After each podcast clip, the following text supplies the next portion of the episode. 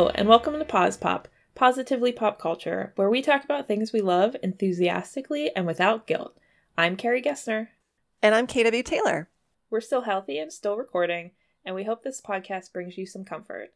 Follow updates from cdc.gov and your state's Department of Health, and seek out only accurate, science based, and up to date information on the pandemic. But also, if you can, take moments for self care every day. Stay safe, stay healthy, stay inside, and stay positive. Today, we are delighted to interview poets Erin Carlisle and Mary Soon Lee. Yeah, so I recently interviewed poet Erin Carlisle about her own writing, as well as writing inspiration and even writing during the pandemic. I'm excited to hear it. So I'm really pleased to be interviewing Erin Carlisle today. She's a poet, and I will let her give us a little bit more introduction of herself. Hi, um, I'm Erin Carlisle. Uh, I have an MFA from Bowling Green State University. I just graduated um, last year. Uh, I have been writing for 20 plus years, though, since probably I was eight years old. It's the only thing I've ever really loved. It's my passion. And I am a working and publishing poet. I just got uh, a publication in Prairie Schooner, which just came out um, in April. So I'm super excited about that. Great. Well, so I wanted to talk to you today about um, poetry writing, your process, your inspiration, and also a little bit about like having creative space and time and time to write while we're all sort of in quarantine. Uh, another poet friend of mine has called it quarantivity, which I think is really cute. Um, but so tell us a little bit, like maybe tell us first about your most recent publication that you mentioned in Prairie Schooner. What did you have published in there? Um, I had two poems published. Uh, I actually got the notice that they would be published a year ago, so this is sort of a long time coming. Mm-hmm. Um, I have a lot of work in indie and small journals. Um, this is sort of my first quote unquote uh, big journal, as elitist as that sounds.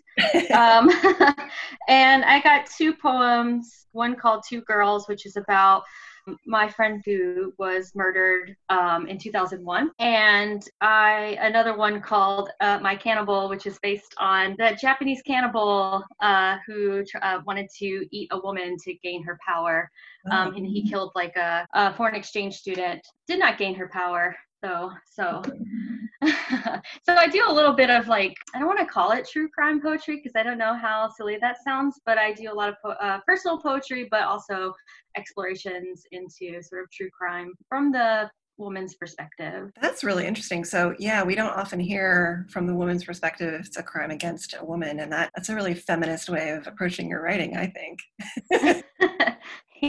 it's a little um, i had a friend ask me to read the read a poem from from this publication and i read it and i got a little bit of a face because you know i didn't prepare that yeah. it would be so gory but you know that's yeah i mean i think that's real and that's raw and i think that that's something that poetry can do is explore some of those emotional states that maybe yeah. harder to deal with in other forms of writing so oh absolutely yeah so, is true crime one of your inspirations? I think mainly what I've been interested in, and sort of, I don't know who, said this, what, uh, but a writer or an artist always sort of looks inward in their their childhood first, and then they move on to something else. So, I've been writing a lot about growing up poor in the South um, my dad was addicted to opioids. I'm a child of the opioid crisis. Um, I lost my uncle in 2009 and I just lost my dad in, in August. So I write a lot about that and sort of my perspective, my girlhood growing up in um, the rural south under those circumstances so it's a lot about that and then it's sort of i've been so my book is called the animal it's not out yet hopefully someone will pick it up soon um, and it's sort of about my life and then sort of peppered in with these um, true crime and these sort of things that I've been obsessed with since I was a young person as well. That sounds really interesting.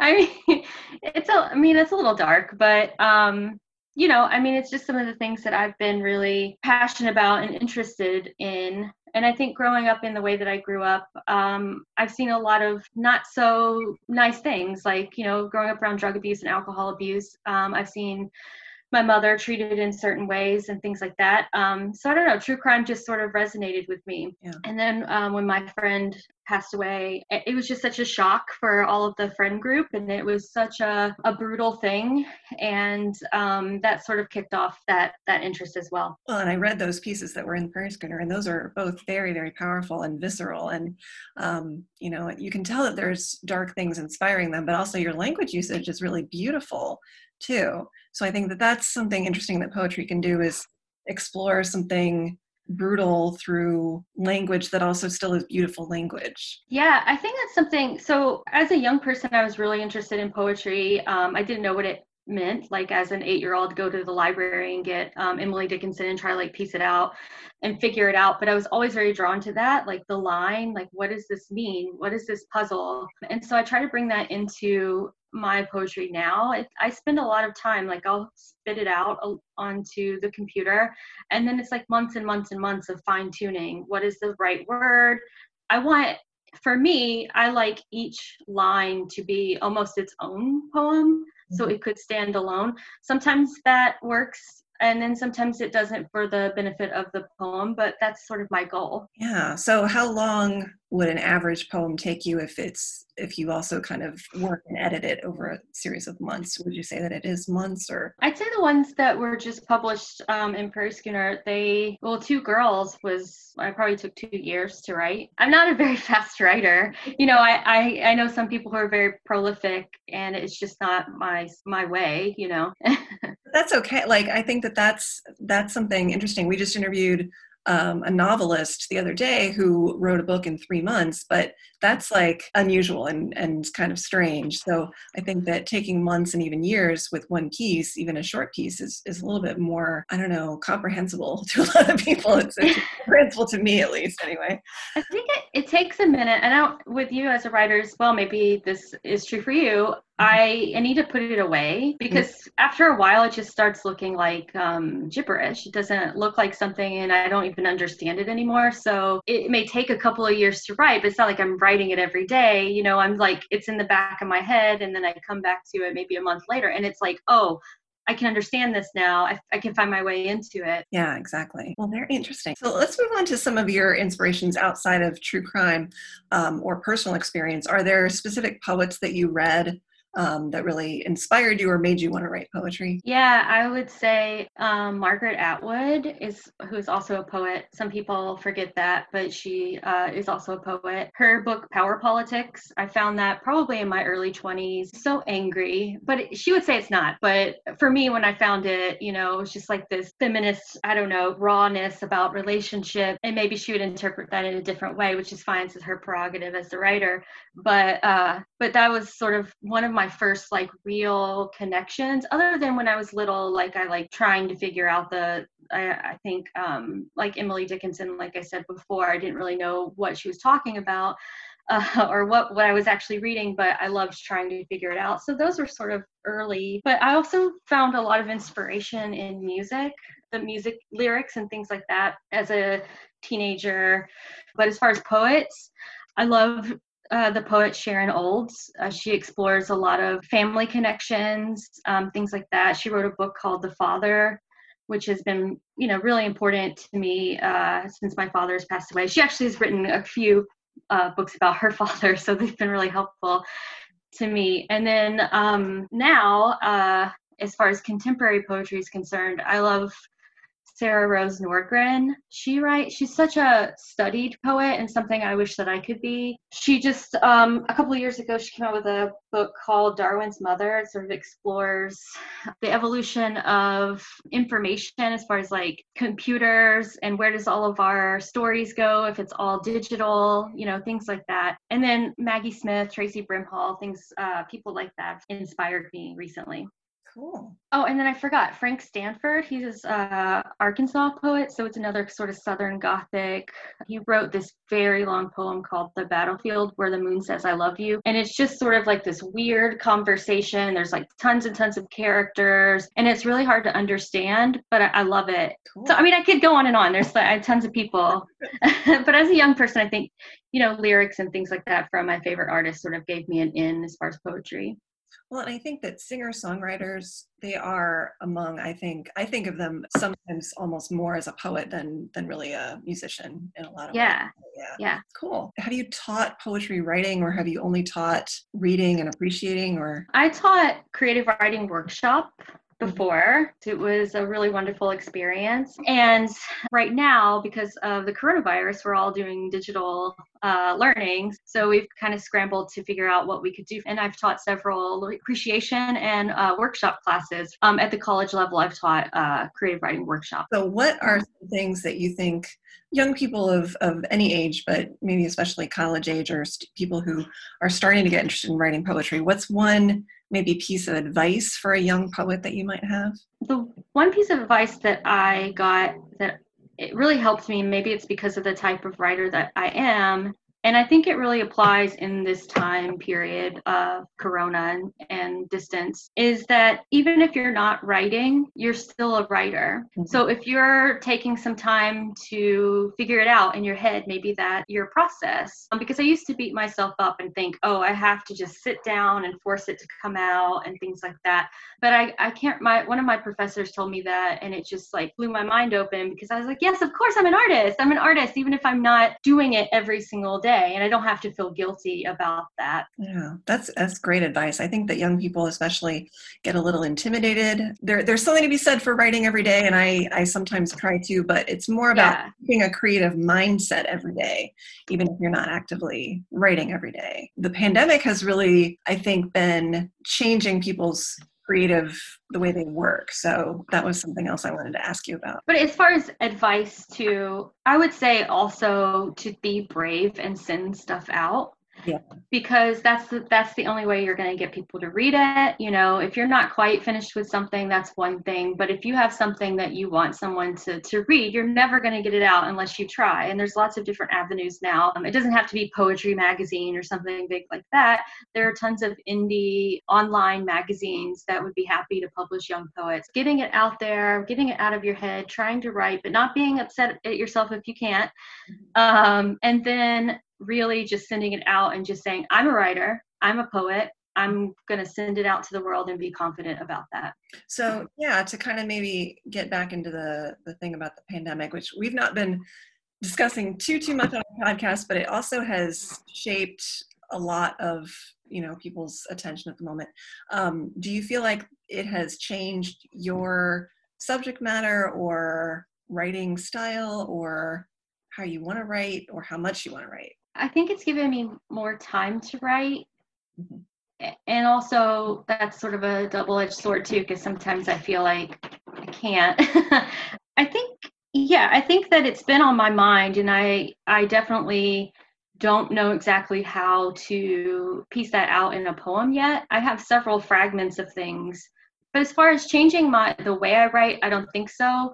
But giving me maybe a respite to figure out something or to like think about it it's done that for sure but i would say that the my anxiety level has been you know a little bit through the roof so it kind of like you know the writer in me wants to do something anxiety's like no coronavirus and so it's really hard I was trying to do a mm. coronavirus poetry diary every day, and it's I'm not trying to make the poems be good. Yeah. I'm not worried about that. I'm just kind of like, let me write something every day that is inspired by it, even if it's just for me. And that's something that I would tell people if they feel like you want to try something creative and different, just do something that records your thoughts about what's going on yeah and then do something with the material. I'm just thinking of it as making clay, not actually making sculptures. It's just plopping stuff on the page. I like that. I have a couple of friends uh, or colleagues who are doing um, journals uh, every day, just like even little snippets of their thoughts. And I thought about doing that as well. I like that idea. That's cool. I also worry that there's going to be in a year from now, there's going to be a bunch of books trying to come out. Oh yeah. Oh yeah. No, I've already seen. So I'm on several like Facebook groups for writers and poets and things like that, and I've already seen like, hey, do you know anyone who's taking uh, pandemic poetry? And like, just well, maybe that's cool because we need that. I mean, we need art to survive. I think. Um, I think it makes everything easier. So that's cool. yeah, But it's pretty early, but it's okay. it's okay. It is. okay. I think I think that's there's two things you could approach your work right now is to either lean in and just write about it or lean way out and don't write about it. And I think both are totally fine. Yeah. Where you're at and what you want to be doing.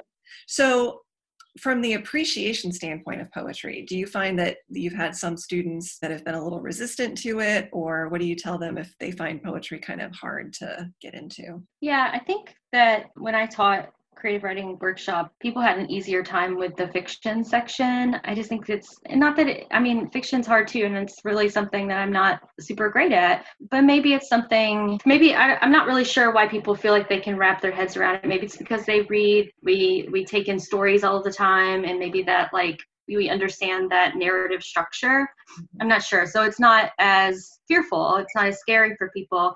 But when I tried to, you know, introduce a few uh, poets and things like that, it was I, I definitely had to kind of explain that for me, I think poetry is very, very similar to fiction. It's just sort of condensed. The language is condensed. You, you have similar goals and kind of demystifying it for them and then bringing in lots of different types of poetry because i think that we still think of poetry as something like what yeats or something like that something really old and maybe hard to penetrate or maybe just not for young people. But it's kind of like demystifying it for them because they're not really exposed to it as much as other types of story making. Yeah well and I, I would hope that yeah if you can at least kind of tease out the fact that there is a sense of narrative sometimes there isn't always of course no, right that is one way to get a, a, fiction writer more on board with poetry for sure. Right. So what's next for you? You got your book you're working on. Are you trying to shop that out or? Yeah. Yeah. I mean, it's pretty much finished. Uh, I have it out at different places. I've been doing sending out packets of poetry, trying to get more publications. But the the next step is the book because that's my number one goal in life. I have a little chapbook chapbook from Dancing Girl Press and I have several publications, and I've been really proud of myself because it's a you know it's a hard journey and it's been really really awesome. But yeah the book is my next big please publish it someone goal. Good luck. I'm sure i'm sure you will eventually get that out there. I know that right now editors have some of some editors have a little more time on their hands but you know stuff is still getting published. But yeah good yeah. luck Thank you. Thank you so much for being with me today. Great. Thank you. Thank you. It was really great to hear from Erin. So thank you, KW, for doing that interview. Sure. And while you were doing that, I was interviewing Mary Soon Lee about her latest release, The Sign of the Dragon, her elemental haiku, and some of her current reads. Great. All right, I'm here with Mary Soon Lee, who is a writer I've admired for a couple years now, and she's a fellow Pittsburgh writer, which is very cool. Mary, why don't you introduce yourself a little bit? Hi, thank you. I've lived in Pittsburgh for over 20 years, but I actually grew up in London. I write both short stories and poetry, and I um, my two latest books are both poetry and they're at the extreme opposite ends of the poetry spectrum. One of them is science haiku, and the other is epic fantasy. So, and they are both excellent in different ways. Thank you. Which one would you rather talk about first? Well, the newest one is The Sign of the Dragon, the epic fantasy. So it's also the thing that I've written that matters most to me out of all the things I've ever written. So that's my favorite topic. okay. Yeah, let's go for it. So this actually started out, was it Dark Regions Press? Yes, sort of. The very first thing that happened was in about the summer of 2013. I started writing some fantasy poetry. I had spent about 10 years writing mainstream regular poetry. and then I decided I'm just going to go and write some fantasy poetry, which I had done years before that, but not, not for about a decade. And one of the first poems I wrote was about a boy who meets a dragon after his father, the king, dies, and he's chosen to be the new king. And I meant it to be a standalone poem, but something about it sucked me in, and I kept on and on writing about that boy and the story. And now, if I'm correct, that's over 300 poems, right? Yes, I think it's 341. oh my goodness. so the first part, it's split into five parts? Originally, the first fifth was published by Dark Renaissance Books, But my wish was to have it all published as one thing. Mm-hmm. And since in the end it's come out as an electronic book, it was possible to just put it all into one volume and not worry about how long it was getting. Right. Cool. So the ebook recently came out for that. Yes. But is the paperback still available for the first section? It is. You can get it. it underwent a change where Dark Renaissance books became, I don't, I want to say Dark Regions books or something. So there are two editions that are exactly the same except for the details about the publisher. But I do have that that paperback and it has very nice illustrations in it, which is very cool. So I know some people will still want that even though it's not the whole thing. So that's why I wanted to mention it. Oh yes, I love the illustrations. Yes. They're wonderful. But the full ebook was recently released. So how did you decide to do that? Did you do it on your own? Did you have a publisher to do that? I actually have an agent. Um, she, for instance, was the person who sold the science poetry book to a conventional publisher who paid me, you know, an advance and so on. And she was trying to sell the Sign of the Dragon as well. Um, but she had been through a fair number of publishers. It's not an obvious thing to publish because it's neither a conventional epic fantasy like Game of Thrones, and nor is it a regular poetry book that people expect when they buy poetry in a bookstore. right. so, although she hadn't completely run out of options, when the pandemic happened and I really wanted to get it published, she agreed to help me get it published electronically. Well, that's great. Can you talk a little bit about your writing process for the Sign of the Dragon specifically? Since I know, I mean, it's so big. So the only thing that really differentiates it from the other writing projects is that I did think about it a lot. You know, if I was, I don't know, doing housework or grocery shopping or brushing my teeth, I'd still be thinking about the characters and what might happen next. I didn't do a very good job of sort of shutting it away when I was meant to be doing something else. But other than that, it was the same as writing anything. I primarily write when my children are away. So when Lucy is at school, she's in ninth grade. And back then, William was also in regular school as opposed to college. Mm-hmm. So has that changed now during the pandemic? yes, everyone is home. It's very strange. I have still done some writing, but it is actually, I'm not used to writing with multiple people in the house and maybe multiple people making noises in the house, you know, having Right. their own Zoom conversations or classes over Zoom or business meetings over Zoom. So it's strange. yeah, well, I, I hope you get adjusted to that because it is very strange. So for for me, I don't write a lot of poetry, and I I'm interested in in actually how you structured the story because when I write my fantasy books, I kind of have I either have a general idea or maybe an outline. So, do you set out to write a poem? You know what's going to happen. You set out to write a poem, or you write a poem and you kind of think, "Oh, I have to write these ones to make it fit in," or something. How does that work? There was no really clear thing. As I say, when I began, I didn't know that I was going to do the whole lot. So I, I just wrote what turned out to be some of the early poems early on.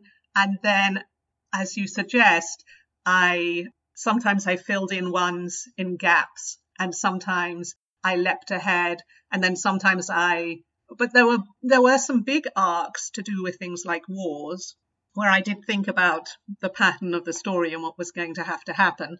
But even then, the way that it's written, where you skip from something, one thing to another thing, sometimes completely avoiding the obvious thing, like, I don't know, the main battle from the point of view of the main character. And instead, you either don't see the main battle or you see it from the point of view of a minor character. mm-hmm. That structure meant that I could go back and add things in later so it was pretty flexible. There were a couple of times when I spent a while unsure how I was going to sort out a problem. You know, I knew there was a character who was the villain who had to, you know, achieve some result, and I had I had to decide how they were going to try and do it. That's cool. Can you talk a little bit about your influences for the book? I think that with this book, a lot of it came out of my childhood. and it wasn't even a conscious process. So that when I wrote the first poem, it's pretty stripped of references. I mean, there's a dragon, and there, though it isn't actually named as a dragon in that poem, and there's a boy and there's a king and so on. But very soon after that, I named the boy and I gave him a Chinese name. And I'm pretty sure that's because my father was Chinese. And then the first enemy, I gave a Celtic name. And I'm pretty sure that's because my mother was Irish. But I didn't sit down and think, oh, I'll have a Chinese hero. it was just, it just came. And I think a whole lot of the book was like that. It came out of things that were a part of me. Yeah, that's really cool. Since it's so personal, what do you want people to take away from the book? I'd really just like them to enjoy it. and at this time, you know, during the pandemic, I'd like it if it made people think about the importance of kindness or trying to do the right thing, something like that. That's lovely. Well, I'm very excited to read the rest of it, although I might, I think I'm going to go back and read the first part again. I think it makes sense. And it, yeah. also, it got edited a little bit, not much, but enough that, yeah, if you've got time. okay. it is quite long, but I'm excited for that. So, very cool. Do you want to say anything else about the sign of the dragon before we talk about elemental haiku? I guess only to say that I decided that any money I get from any sales from 2020, I'm going to give to three charities, and one of them is a Pittsburgh charity, which is the Greater Pittsburgh Community Food Bank. And then the other two are not local. One is Doctors Without Borders, which is about as unlocal as it could be. But very and, important right now. and the other one is the Trevor Project. So Okay. Well thank you. That's that's great to know. Thank you very much. And then another one of your recent projects, like you said, very different in terms of scale and lengths of the poems and things, is your Elemental Haiku book. So, can you talk about that? Sure. So, with that one, I think it, I wrote the first couple of haiku, which was a haiku for hydrogen, the first element of the periodic table, and a haiku for um, helium. And at the point when I wrote the second one, which was the same morning, I thought to myself, you know, I could try and just keep going through the periodic table which is a fundamental thing in chemistry for the different elements, and go through them in order. And I decided to try. I wasn't quite sure if I'd succeed, but I did, roughly speaking, one a day. And some of them were either quirky or based on things I already knew, and some of them, especially with the, the newer elements, were things that I researched in order to write it. Mm-hmm. That's very cool. I found a copy at the Waterfront Barnes Noble. I think it was over at Christmas. And it was signed by you, which is very cool. oh, yeah. I did go to the local bookstores and try and sign. And that was another book that was illustrated. It's very um, nice for me if people illustrate things I've written. So right, the the book itself is very lovely. Yeah, maybe in terms of this book and Sign of the Dragon, I know Sign of the Dragon you wanted as an ebook so you it could all be together. But how do you feel as an author about physical books versus ebooks, especially in regards to poetry, because it, it there is something that goes into the layout of a physical book with poetry. Yes. Well, I think as a author, I'm happy with whatever works for the particular reader. But as a reader, I am really attached to paper books. I love paper books. And I like to, I know that some people consider this heretical, but I like to be able to write on them or bend the page down and so on. But, you know, for readers, I, I know some people who read more or less exclusively electronic books, and that's fine if, if they like it. Yeah, for me, it's a lot of what I feel like in the moment. And mm-hmm. sometimes it is really nice to have that paperback. But what I love about ebooks is that I can have so many without yes. them spilling over my room. If I if I go traveling, not that I'm traveling at the moment, but if I am traveling, it's very reassuring to think that I basically got a library on my yes. iPad. Yeah, I do like that. So I picked up the physical book for this, which was very cool. And one of the things that I appreciated about it because I studied English in college and grad school. So it's been a while since I've seriously studied science. but you put footnotes about the elements, which is very cool. That was the editor, Lisa Westmoreland. She, um, they're my footnotes, but she said, would you consider adding footnotes? Because they had originally appeared in Science, which is a journal, just the haiku. And I said, yes, I'll add footnotes. But it was her idea. So she gets the credit. okay, that was very helpful. I very much like that. What was your favorite element to write about, if you have one? or most interesting, maybe. It really it it varies a lot. Uh, so it depends on my mood. Sometimes I like the facetious ones, and sometimes I like the ones that are space related. Oh, um, I'm trying to. There's there's one about Scrabble, um, and I think that was another thing. The editor did suggest that if I was writing one which was really flippant, I should write a serious one as well. So a few of them have two versions. Right. But yes, I, should have thought of a good answer it's, to that okay. one. It's really too changeable. There's the one for. Oh, I'm not going to be able to remember the wording, but it's something like first seat, fourth row, yearning for the halogens on the other side. But again, I'm not completely certain that I've got the row number yeah. and so right at that point. That's okay. I'm very sorry. I, I've remembered another one I like, which is the second one. So this is helium, and this one I, I do remember. Begin universe, wait three minutes to enter, stay cool, don't react. I enjoyed that one. I don't know. No, it's funny because people did write to me and they they liked it wasn't as though there was a single one that was universally popular. Different Yeah. people reacted to different ones. Right. And I like that there was a mix of ones that were scientific and educational almost, and then ones that were more funny and Mhm. things like that. So. Thank you.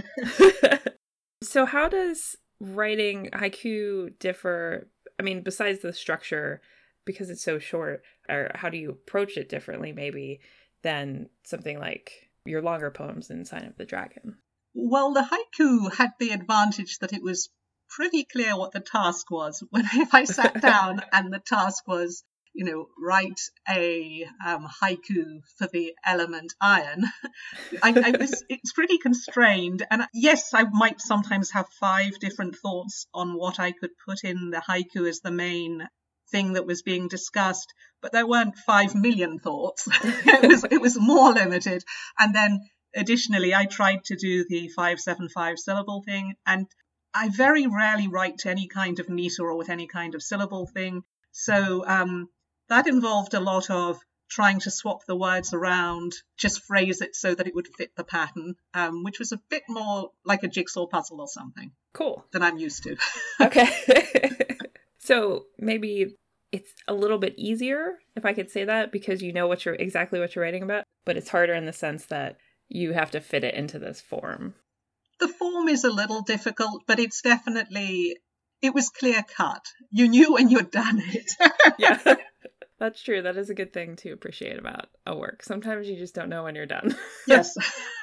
so are you working on anything now I'm writing standalone things and off and on I'm adding to a collection of astronomy poems. So the astronomy poems at the moment, although I'm considering whether to vary this, they are all titled How to Something. So how to be a star, how to thank Earth, that sounds cool how to surprise Saturn, and so on. so then I they have a lot of different forms, but that's the pattern that they've fallen into for the moment, and I go back and add occasional ones to it, but I think it's nearly finished. cool and that is meant to be an entire work on its own or are you sending poems out I am always sending stuff out. I checked with my agent and she was comfortable with that. So 30 something of the poems have been published at this Okay. point. cool and the hope would be to eventually get them all published. But actually, the pandemic will probably slow us down, and, and the fact that I haven't finished it, and the pandemic is slowing me down. yeah, that's important. Can you name a few of the journals they've been published in? Sorry, that's all on the spot. no, too. it's fine. They, they haven't been published mostly in science journals. Okay. In fact, maybe not at all, because I haven't tried submitting them there. So I've sent them to science fiction and fantasy places. The only problem is sometimes it's hard for me to remember what appeared where. I know that there has been one, or maybe more than one, in Asimov's, and Analog has either accepted and published, or accepted but not yet published. Okay. Some. A local magazine called Uppagus has actually published quite a few of them. Okay. They've been doing one per issue for the last few issues. Oh, that's cool. And a more literary place called Spillway published one. And then actually, as I say, so there are 30 of them published. There's probably about 20 different places. I've managed to remember about four. You don't have to name them all. I just thought it'd be good if uh, listeners want to go out and read some of them. They have a few places they can look. So that's good. a good. few are online, but I don't think I've linked them in any coherent way from my website or anything Okay. else. The last thing I wanted to talk about was what kind of pop culture you're into right now. Are you reading anything that you love, or just do you have some old favorites that you want to talk to people about? I could probably talk about books for way longer than you want, things that I've loved. During the pandemic times, I've found or gone further into two series that I've been really enjoying. One of them is the Rivers of London series by Ben Aaronovitch. Okay. So it's fantasy, I guess urban fantasy, based mainly in London, but also in other parts of England. And the main character is a detective who ends up, uh, well, he starts off as a regular police officer and he investigates weird things, ghosts and so forth, that aren't acknowledged by the rest of the police force. I mean, he's not the only person in the department, but he's one of only two. so, so um, I, I actually absolutely love them. The funny thing is, though, the very first book I only liked, and I read it about a year before the others. And then when I, it was when I came back and decided, oh, I will read book two, that I changed from liking it to loving it. I don't know if the books are different or my mood was different, but now I love them. Okay. That's good to know because I don't know if you know Heidi Ruby Miller. Yes. Yeah, she recommended those books. So maybe if I try the first one and only like it, I'll make sure to read the second one too. And the other series that I've been reading, um, I'm currently partway through book four, is the Invisible Library series by Okay. Genevieve Cogman.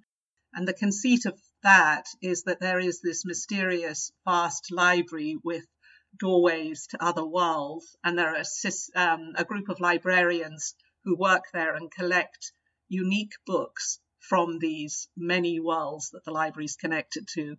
But it's a very fun book you know, there's jeopardy and so on, but there's never a feeling of terrible, depressing darkness. yes. so I don't know. It's, it's written in a fashion that even when things are going wrong, it's still an upbeat reading experience. So Okay. I've enjoyed that a lot. Great. That sounds good. I, if we go further back into the past, then there'll be too many books. Do you want to mention maybe one big favorite from further back? I suppose that's really hard, but would so I'd either want to say Ursula Le Guin, and so that I could actually cover about you know a dozen different things she's done that I loved, right. or The Lord of the Rings, which Okay. I think I first read when I was nine, and then kept on and on rereading because I it was hugely influential on me. hmm Oh, I, I should have said that on the poetry front, I read poetry sort of in parallel to reading a novel. So I'm pretty much always reading some poetry book. And the one I'm reading at the moment, I think is actually really excellent. It's not, it's, it's an odd book. It's translations of a Chinese poet who's either called Tufu or Dufu, depending on which way, which version of his name you read. And he's from about 700 AD. And the translation has the Chinese characters, then a transliteration of the Chinese characters into, you know, our alphabet, and then a word by word link between each of the Chinese characters and an English translation, and then a Oh. discussion of what it actually means because, you know, the grammar and so on is different, so that just knowing what those words are doesn't always make it obvious what the sentence means Right. and also the background to what was going on at the time and what these things meant. And then finally, there's a loose translation into prose. And it's not a very poetic translation, but I have never found an author who did such a good job of letting you see, even though you speak no Chinese, you know, what the original was and how it affected it. Uh, so I, I think it's it's pretty brilliant. I've never studied poetry academically, actually, so somebody else would be maybe more authoritative. but I liked it a lot. okay, that sounds really interesting. Thank you. I wrote that down. The title is A Little Primer of Tu Fu, and it's by translated by David Hawkes. I guess in some sense part of it's by Tu Fu, but well, that's very cool. Thank you very much. And where can people find you online? So I use Twitter. I've been doing so for two and a half years, and my name is just it's at Mary Soon Lee, which is my name. And then I have a website which is marysoonlee.com. So it's all just under my name. I don't do Facebook or other social media, it's just Twitter. Okay. Yeah, that's great. And it looks like you have links to both Sign of the Dragon and Elemental Haiku on your website. So yes. listeners will be set if they head on over there. There probably is an email address too. If anybody actually has a question, I could probably answer it. Well, maybe not actually. well, this was a lot of fun. Thank you very much. Thank you. Thank you for asking me to do it. Thanks a lot, Carrie. You're welcome. That was super interesting. Thank you so much for interviewing her. Yeah, it was a lot of fun. Next time, we're going to talk about more great pop culture topics. Our theme music is by Joseph McDade. You can find me on Twitter at KW Taylor Writer. And me on Twitter at Carrie Gessner. And you can find us both together on Twitter at Pause Pop Podcast. If you'd rather email us, you can do that at positivelypopculture at gmail.com. Thanks so much for listening, and join us next time for another episode of Pause Pop.